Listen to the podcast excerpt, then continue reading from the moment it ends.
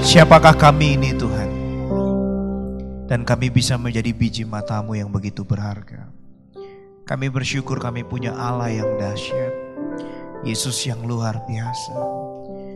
Kami percaya Tuhan bahwa setiap kami dipilih oleh Tuhan. Setiap kami Tuhan punya rencana yang besar dalam hidup kami. Karena kami bukan hanya diciptakan dan hanya sekedar hidup. Tetapi ada destiny ilahi ada kehendak Tuhan yang dahsyat yang akan dinyatakan dalam hidup kami. Kami mau belajar seperti murid Tuhan. Kami mau merendahkan diri kami dan kami gak mau main-main. Tanpa tuntunan Tuhan, kami hanya berjalan di dunia ini dan tidak memiliki kepastian. Tetapi bersama dengan tuntunan Tuhan, kami berada dalam anugerah dan kemurahan Tuhan yang dahsyat. Kami gak mau jauh dari Engkau Tuhan. Kami mau izinkan saat ini kami buka hati kami. Dan biarkan hati kami itu menjadi tanah yang subur. Sehingga benih surga, firman Tuhan itu boleh jatuh di tanah yang subur. Sehingga setiap kami boleh berakar, bertumbuh dan berbuah. Dan hidup kami makin memuliakan Tuhan. Semua yang siap dipakai Tuhan, bahkan dimerdekakan, bahkan dibebaskan. Semua yang percaya katakan, amin. Silakan duduk. Shalom. Apa kabar? Kenapa kabarnya luar biasa? Kasih salam kanan kirimu, kamu luar biasa karena punya Tuhan Yesus yang luar biasa. Saya Pendeta Sandi Nugroho, saya bersyukur untuk kebaikan Tuhan, saya diizinkan melayani Tuhan. Ini kali kedua saya hadir di tempat ini, tahun kemarin saya melayani. Uh, dulu memang pernah ikut Indonesian Idol angkatan 2012, tapi saya bersyukur Tuhan panggil saya. Ada di sini yang dari Medan? Horas ya. Tapi mohon maaf saya bukan dari Medan. Cuman saya bertobat di kota Medan. Waktu saya melayani Tuhan di Medan Plaza lantai 5 dan Tuhan minta saya untuk tinggalkan entertain dan layani Tuhan. Dari sana saya tinggalkan entertain, saya sekolah Alkitab dan puji Tuhan karena kebaikan Tuhan eh, saat ini saya mengembalakan di GBI WTC Gunung Sahari Utara dan bersyukur sekali untuk kesempatan Tuhan. Saya diberikan tema berjuang sampai akhir. Mari kita buka sama-sama firman Tuhan Yohanes 15 ayat 2 sampai 4. Bagaimana setiap saudara bisa berjuang sampai akhir? Firman Tuhan berkata setiap ranting padaku yang tidak berbuah dipotongnya. Dan setiap ranting yang tidak berbuah, di ranting yang berbuah dibersihkannya supaya ia lebih banyak berbuah. Kamu memang sudah bersih karena firman yang telah kukatakan kepadamu. Tinggallah di dalam aku dan aku di dalam kamu sama seperti ranting tidak dapat berbuah dari dirinya sendiri. Kalau ia tidak tinggal pada pokok anggur. Demikian juga kamu tidak berbuah jikalau kamu tidak tinggal di dalam aku. Mungkin saudara bertanya kepada saya, Pak apa hubungannya uh, berjuang sampai akhir dengan tentang pokok anggur. Tentang berbuah. Saudara, kalau saudara perhatikan baik-baik satu hal yang luar biasa. Hidup orang Kristen harus berbuah. Ciri-ciri berbuah adalah menjadi berkat dan memuliakan Tuhan. Siapa yang suka mangga di sini? Ada? Waktu kecil masih ingat nggak? Tetangga kita nggak jauh dari rumah, dia punya pohon mangga yang cukup besar, sehingga dahan pohonnya itu melewati jalanan. Dan kadang-kadang melewati jalan tuh buahnya sangat manis dan gede-gede, betul nggak saudara? Kan waktu kecil kita nggak punya niat mencuri. Kita tahu kalau masuk pekarangan dia itu punya dia, tapi yang lewat jalan itu punya bersama. Yang ketawa pelaku semua saudara. Ya saudara tahu? Lalu saudara ambil apa? Kan nggak niat mencuri, pasti nggak bawa tongkat. Kalau bawa tongkat ketahuan mencuri saudara. Kan saudara ambil apa? Batu yang bilang batu pelaku nih saudara.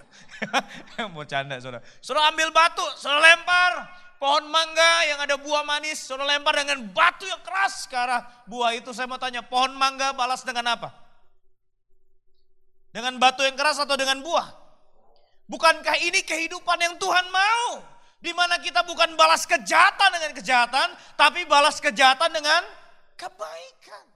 Engkau didesain oleh Tuhan untuk menciptakan kebaikan, bukan kejahatan. Engkau diciptakan Tuhan bukan untuk iri hati. Engkau diciptakan Tuhan bukan untuk gosipin orang. Engkau diciptakan Tuhan untuk memuliakan Tuhan. Amin.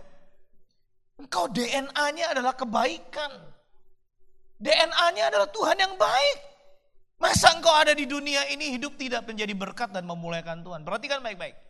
Kalau saudara dijahatin dan saudara ingin balas, nggak memuliakan Tuhan. Itu bukan DNA saya. Tapi DNA saya adalah memuliakan Tuhan dan menjadi berkat. Bagaimana setiap kita bisa terus memuliakan Tuhan dan menjadi berkat? Kuncinya adalah melekat. Melekat dalam bahasa sebenarnya katakan yang pertama, kita mesti bisa dekat sama Tuhan.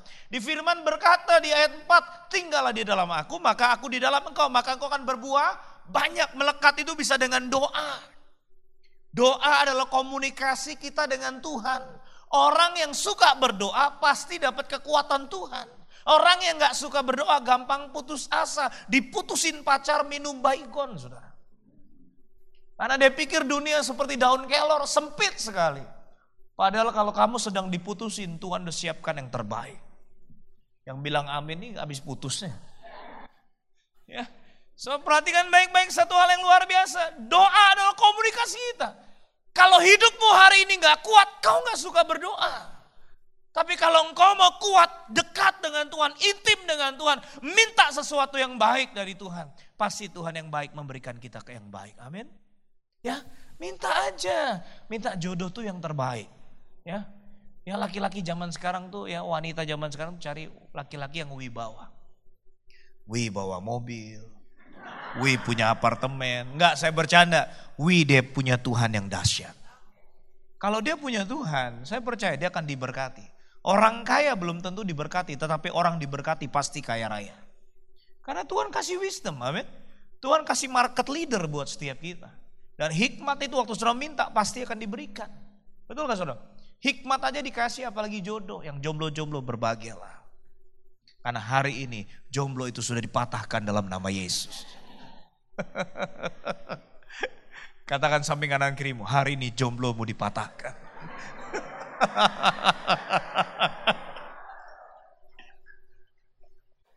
melekat dengan doa, melekat dengan pujian penyembahan. Yang ketiga melekat dengan firman Allah. Ya, kita mesti tahu doa dan pujian penyembahan itu sangat powerful. Allah bersemayam, Allah bertata di atas pujian orang-orang Israel. Jadi waktu engkau memuji Tuhan, engkau mengangkat pujian bagi Tuhan, Allah bertata, Allah hadir, eye, asar, eye. Dan kalau dia udah hadir, dia akan mengerjakan sesuatu yang tidak mungkin bagimu. Amin. Ya, lalu juga baca firman. Ada banyak anak Tuhan yang gak suka baca firman. Saya nggak tahu kenapa saudara. Padahal firman itu berbicara kekuatan logos. Pada mulanya firman, firman itu bersama-sama dengan Allah dan firman itu adalah Allah. Semakin kau banyak baca, yang kau renungkan, tolonglah anak-anak muda uh, yang wanita-wanita di sini mulai berhenti nonton infotainment. Nanti kamu kebanyakan nonton infotainment, badanmu yang montok, imanmu rontok. Baca firman Tuhan, renungkan dan lakukan maka kau seperti pohon yang ditanam di tepi aliran air, berbuah setiap musimnya, daun-daunnya tidak layu dan apa pun yang kau kerjakan Tuhan buat beruntung dan berhasil. Siapa yang suka baca firman boleh katakan. Yang tidak katakan kasih senyum kanan kiri katakan. Bertobatlah kerajaan Allah sudah dekat. Di Amos sudah bilang, seek me in life, carilah aku maka kau akan hidup. Banyak setiap kita yang mencari kehidupan. You tolong dirimu sendiri gak akan pernah bisa. Saya mau tanya hari ini. Kebutuhan kamu sama gaji kamu lebih besar mana? Oke, okay, wajar. Artinya engkau bukan butuh berkat dunia, engkau butuh berkat surgawi. Amin. Ya, artinya kau butuh Tuhan. Kalau saudara nggak tahu janji Tuhan, bisa nggak mengalami janji Tuhan? Jangan mimpi, nggak tahu mau mengalami janji Tuhan, nggak bisa. You tahu janji Tuhan, you claim, you declare, you nyatakan janji Tuhan terjadi dalam hidupmu. Di Hosea berkata umatku binasa karena tidak mengenal Allah. Bahkan ada firman berkata iman timbul dari pendengaran akan firman Kristus. Jadi kalau nggak pernah baca firman Tuhan berarti nggak punya iman. Kalau nggak punya iman nggak punya pengharap, nggak punya kekuatan. Makanya mudah sakit hati, gampang tersing, suka iriha, gampang emo, gampang marah-marah, gampang bawa perasa, suka putus ah,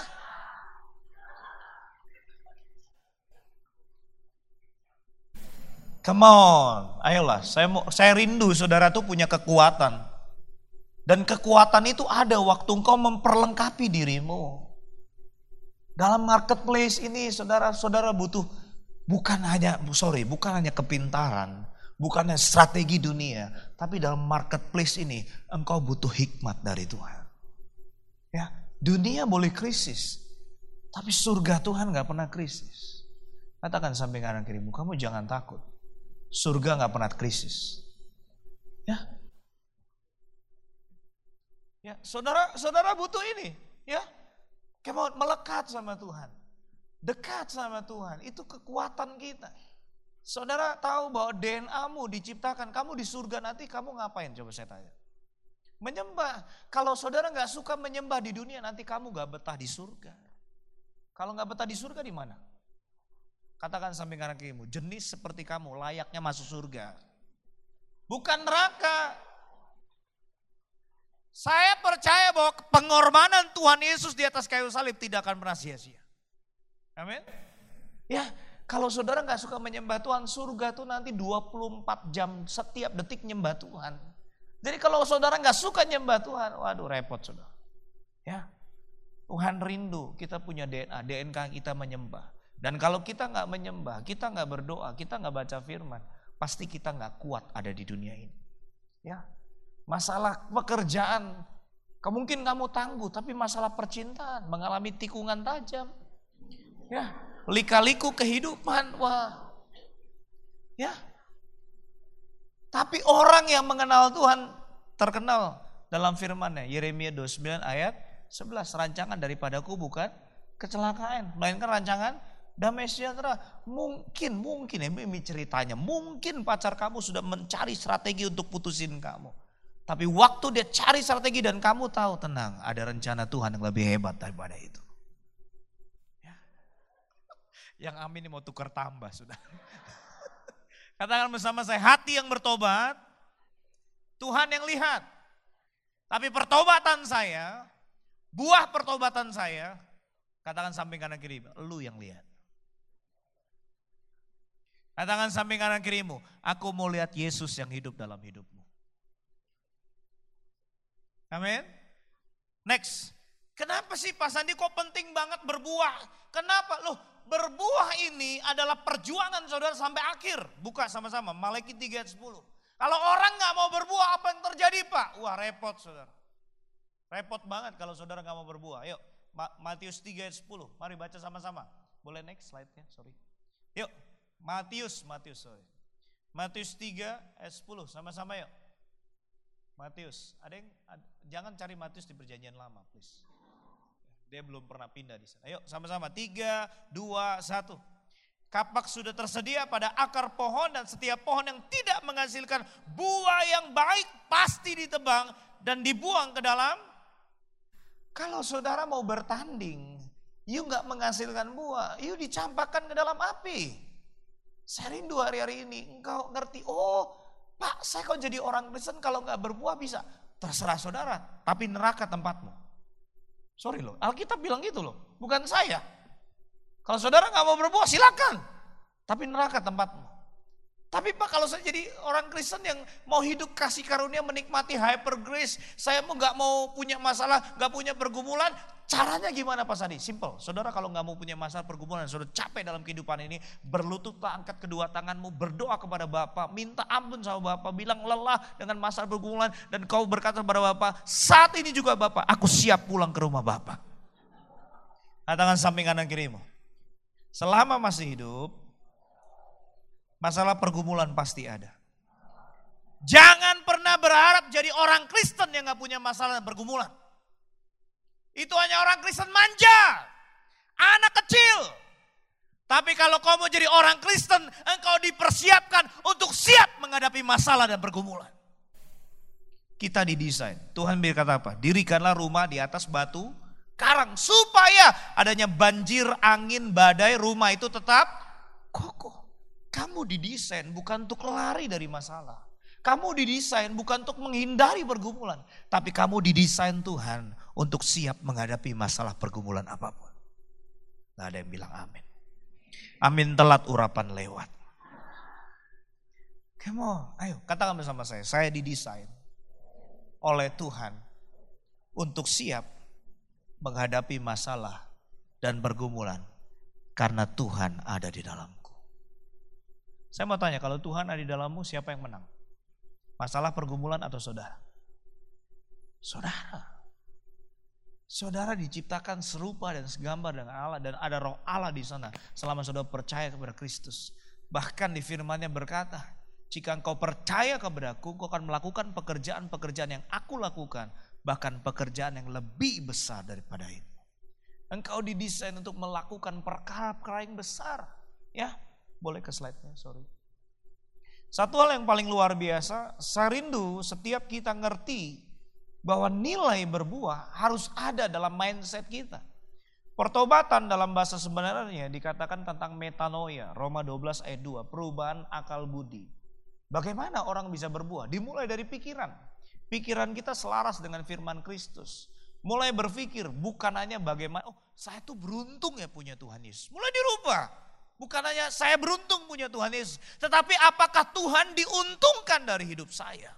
Apakah Tuhan diuntungkan dari pelayanan saya? Kita mesti tanya Tuhan mau apa melalui saya. Waktu saya ngerti ini saudara, saya pelayanan, saya nggak terima persembahan kasih dari gereja kami, saya nggak terima perpuluhan, saya nggak terima gaji satu sen pun dari awal pelayanan sampai hari ini. Kenapa saudara? Karena Paulus pun melakukan yang hal sama.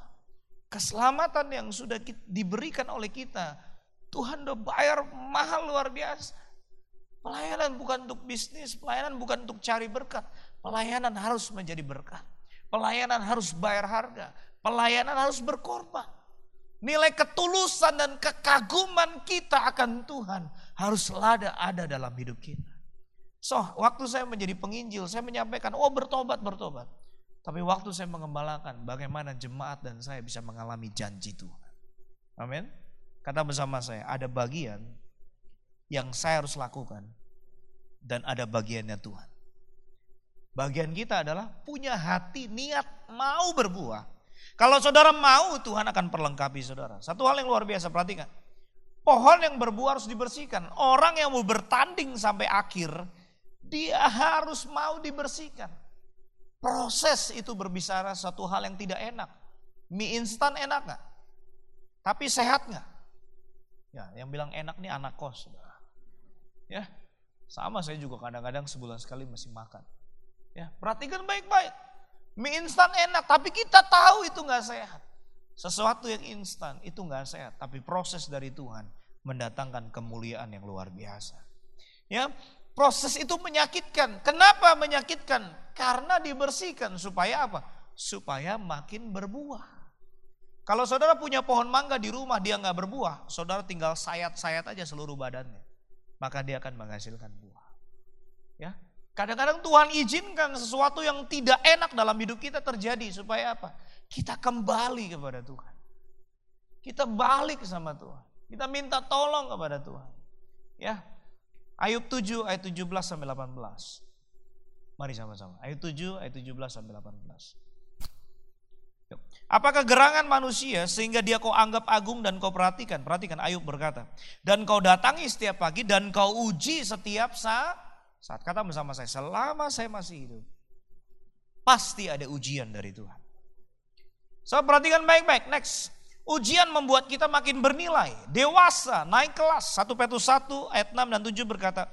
Bergembiralah akan hal itu. Sekalipun sekarang ini kamu seketika harus berduka cita oleh berbagai-bagai pencobaan. Maksud semua itu ialah untuk membuktikan kemurnian imanmu yang jauh lebih tinggi nilainya daripada emas yang fana. Yang diuji kemurniannya dengan api sehingga kamu memperoleh puji-pujian dan kemuliaan dan kehormatan pada hari Yesus Kristus menyatakan dirinya. Ingat, ujian diizinkan supaya iman kita diapakan? Dimurnikan. Ujian diizinkan sama Tuhan dan saudara semua kan pernah sekolah kan. Saya mau tanya dalam sekolah saudara lebih banyak waktu mana? Waktu belajar atau ujian? Katakan samping kanan kiri. Ujian tuh cuma sebentar. Hatimu berkata, aku siap Tuhan. Proses apa pun yang kau berikan, aku percaya engkau merancangkan kebaikan. Itu hatimu siap, responmu benar. Dan waktu responmu benar, hatimu benar, engkau siap menghadapi masalah, engkau siap menghadapi pergumulan apa pun, dan ada Tuhan di sana, engkau akan melihat Tuhan berkarya di tengah-tengah masalah dan pergumulan. Ya saudara, Ini ada anak saya sekolah teologi ya. Kita juga sekolah teologi. Tapi begini saudara. Bukan berarti orang sekolah teologi ya, itu tahu semua tentang Tuhan. Sekalipun kita punya gelar STH, MTH, DTH saudara. Bahkan profesor, doktor, kaburator, bocor saudara. Ya, kita punya gelar S3, manusia mengotakkan, minta maaf ya agak sedikit, mengkotakkan Tuhan dengan otaknya, membatasi Tuhan dengan otak kita bisa nggak? Nggak bisa, saya mau tanya. Tuhan saudara sama otak saudara lebih besar mana? Kalau kita baru sekolah S3 aja, Samsung sekarang S berapa? Masih jauh. Kalau kita bisa merasa tahu semuanya, nggak bisa saudara. Waktu saudara mengikut Tuhan, mau masuk dalam proses Tuhan, kita mesti sama-sama mengosongkan diri. Kita mesti harus mau belajar. Kita harus mau diisi. Makanya waktu firman Tuhan saudara baca setiap hari. Itu ada banyak logos berbicara dalam hidup kita. Rema akan terbuka. Semuanya. Tuhan berbicara banyak hal dalam hidup kita. Dan dia rindu saudara tuh kembali. Kembali andalkan dia. Berkali-kali saudara coba untuk mengandalkan dirimu. Engkau gak akan pernah bisa kuat.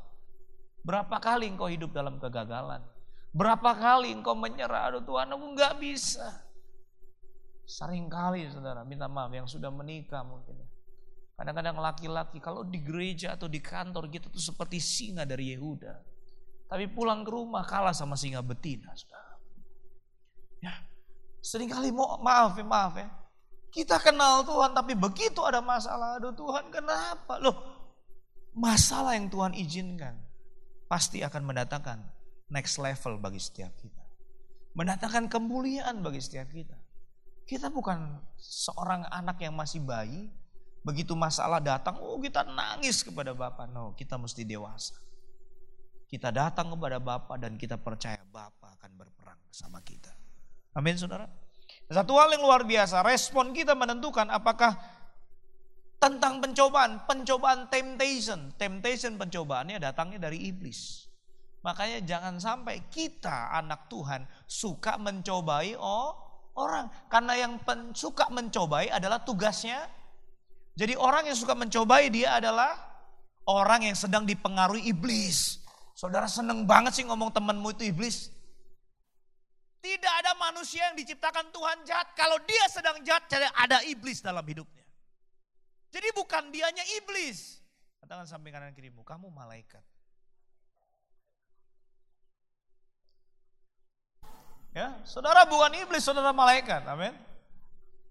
Saudara tuh malaikat tanpa sayap. Ya. Saudara perhatikan baik-baik. Ada pencobaan, ada tes, ujian. Semua pernah sekolah kan? Saya mau tanya, waktu kamu ujian, gurumu nungguin di depan. Lalu mukamu pucat, kamu, waduh saya gak tahu jawabannya gimana nih. Saya mau tanya saudara, gurunya datang bantuin kamu gak? Waktu kamu punya pergumulan yang berat, kamu nggak tahu bagaimana nih jawabannya. Tuhan tuh seperti guru yang baik, yang waktu kamu melihat dalam ujian, kamu, uh, kamu sedang sulit, kamu sedang apa, Tuhan tuh seperti guru yang baik. Tapi perhatikan baik-baik, sebelum ujian ada, selalu ada pelajaran dari Tuhan. Di mana pelajaran itu? Setiap engkau mendengar firman. Makanya waktu sudah dengar firman, sudah catat. Renungin di rumah. Ya, saudara berhenti belajar, saudara merasa lebih tahu, wah bahaya. Berhenti belajar membuat kita berhenti bertumbuh. Berhenti belajar membuat kita berhenti bertumbuh dan cuma lemak yang bertumbuh. Katakan samping kanan kiri. Jangan hanya tambahkan lemak. Katakan samping kanan kirimu, tambahkan iman dan rasa percayamu di dalam nama Tuhan Yesus. Yang kita pikirin makanan aja sudah. Oh Tuhan. Oh ini ada yang baru nih di mall, ada makanan nih, ada mie baru nih. Wah ini babi nih, waduh darah Yesus. Aduh Tuhan Yesus. Marilah. Apa yang membuat kita kurang? Kita aware, kita introspeksi diri saat ini juga. Apa yang membuat kita kurang? Kenapa saudara nggak breakthrough? Kenapa hidupmu gak berubah? Mau sampai kapan kita gini-gini terus? Apa destinimu? Apa highest callingmu? Panggilan tertinggimu apa? Engkau bukan hanya ada di sinar mas untuk sekedar kerja mendapatkan uang. Tapi saya percaya saudara menjadi gatekeepersnya Tuhan di tempat ini. Ya, Tuhan punya satu alasan kenapa engkau ada di marketplace. Tuhan punya satu alasan kenapa engkau ada di tempat ini. Kenapa engkau ada di tengah keluargamu? Kenapa engkau ada di gerejamu? Tuhan punya satu alasan. Yaitu adalah berbuah. Amin. Kalau saudara mau berbuah, saudara berkata, Tuhan caranya bagaimana? Matius 7 ayat 7 berkata, mintalah maka engkau kan. Jangan cuma minta, Tuhan minta dong jodoh yang kayak Lee Min Ho. Kayak Lisa Blackpink Tuhan. Hal dunia terus yang kamu minta. Tapi kamu gak pernah minta Tuhan berikan aku kepekaan mendengar suaramu. Berikan aku suatu hal yang dahsyat tentang pewahyuan. Bagaimana mengenal engkau dengan benar. Tuhan berikan aku perjumpaan dengan engkau. Supaya hidupku tidak sama lagi. Tuh. Mulai hari ini berdoa jangan cuman gaji saya naik. Bagaimana punya rumah, punya mobil. Bagaimana standar saya naik. Tapi hari ini minta bagaimana engkau berbuah Engkau mengenal Tuhan dengan benar. Engkau mengalami pribadi dengan Tuhan. Waktu engkau mengalami perjumpaan pribadi dengan Tuhan, engkau nggak akan pernah main-main lagi ada di dunia ini. Saya undang pemain musik maju ke depan. Saudara, uh, izinkan saya menyelesaikan sedikit next. Saudara, Abraham mengalami ujian yang luar biasa. Tuhan bilang kepada Abraham, Abraham pergi ke tanah Ukaslim dan di sana adalah tanah yang kujanjikan. Tapi kenyataannya terjadi kelaparan yang hebat ada dua hal. Yang pertama rasio atau yang kedua iman. Tapi perhatikan baik-baik. Abraham lupa. Dia satu respon yang salah sudah belajar. Abraham lupa bahwa Tuhan yang suruh dia pergi ke tanah Urkasim. Kalau Tuhan suruh dia pergi ke tanah Urkasim dan terjadi kelaparan yang hebat. Kenapa Abraham mesti takut? Tuhan yang suruh saya ke sini. Kalau terjadi kelaparan, aku percaya dia juga yang akan memelihara aku. Seringkali dalam kekurangan kita, kita bukan makin dekat sama Tuhan. Bukan makin beriman. Bukan makin baca firman, klaim janji Tuhan. Tapi kita malah makin jauh. Pergi ke lapo saudara. Minum arak. Minum cap tikus. Udah tahu capnya tikus diminum manusia. Itu kan minuman tikus saudara. Minum ciu, minum apa pun. Ya.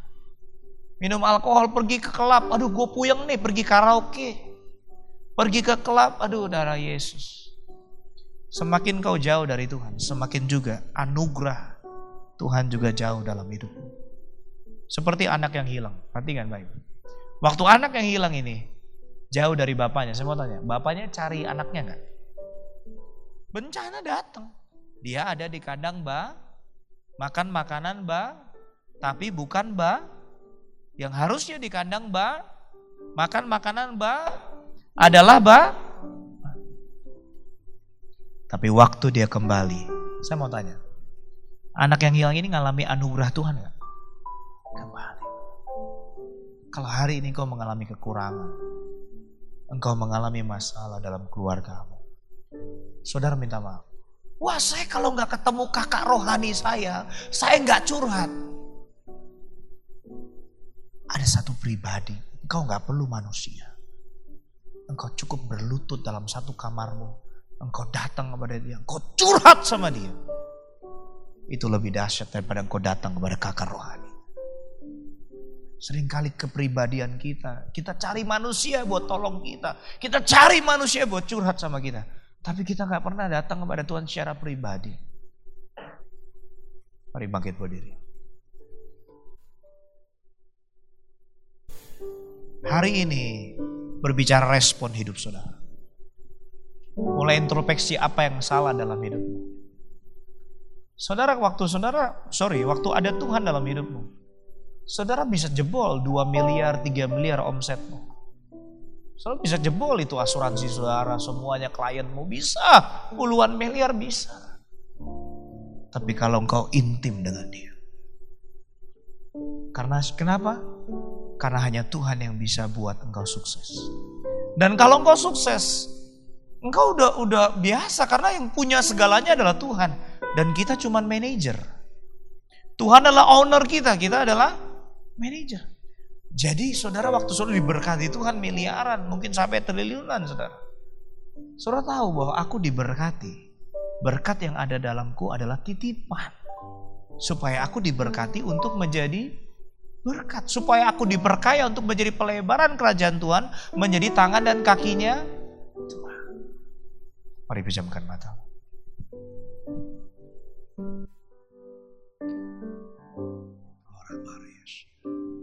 Hidupku menggenapi firmanmu. Tanda mujizat sertai tiap langkahku. Kau bersama kami Tuhan. Di dalam kami Di dalamku Jadi bukti keberkatan hidupku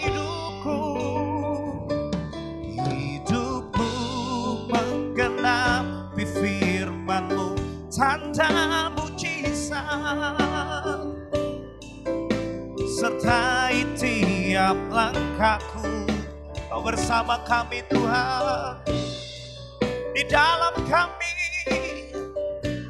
jadi bukti jadi bukti kebesaranmu pejamkan matamu pejamkan matamu Tuhan rindu Engkau bukan hanya percaya, tetapi engkau menaati firman Tuhan dan engkau mengalami anugerah dan kemurahan Tuhan. Tuhan kan udah bilang, jadilah kerajaanmu di bumi seperti di surga. Dia dari surga turun ke dunia supaya saudara mengalami surganya Tuhan. Hari ini apa yang salah dalam hidup kita? Introspeksi baik-baik, aware dalam hidupmu. Apa yang saya mesti rubah Tuhan? Supaya saya mengalami janji Tuhan. Supaya saya nggak terpuruk lagi.